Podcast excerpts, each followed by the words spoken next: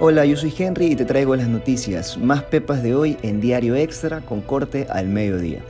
Con 15 lucas y en un carrazo esperaban a cuatro mujeres que salían de una de las cárceles de Guayaquil. Una fuente policial reveló que ingresaron un día antes al centro carcelario y estuvieron en el área de máxima seguridad. Y unos choros se alzaron con 72 mil dólares de la cooperativa de ahorro de Hogar de Cristo. Los asaltantes abordaron un taxi y sometieron al conductor, lo metieron a la cajuela y utilizaron su propio vehículo para cometer el robo. En Manabí pasó algo increíble pero cierto. Se dio un ritual macabro. En un funeral, mientras llevaban el cadáver hacia el cementerio, sacaron al muerto para llevarlo a dar un paseo en moto.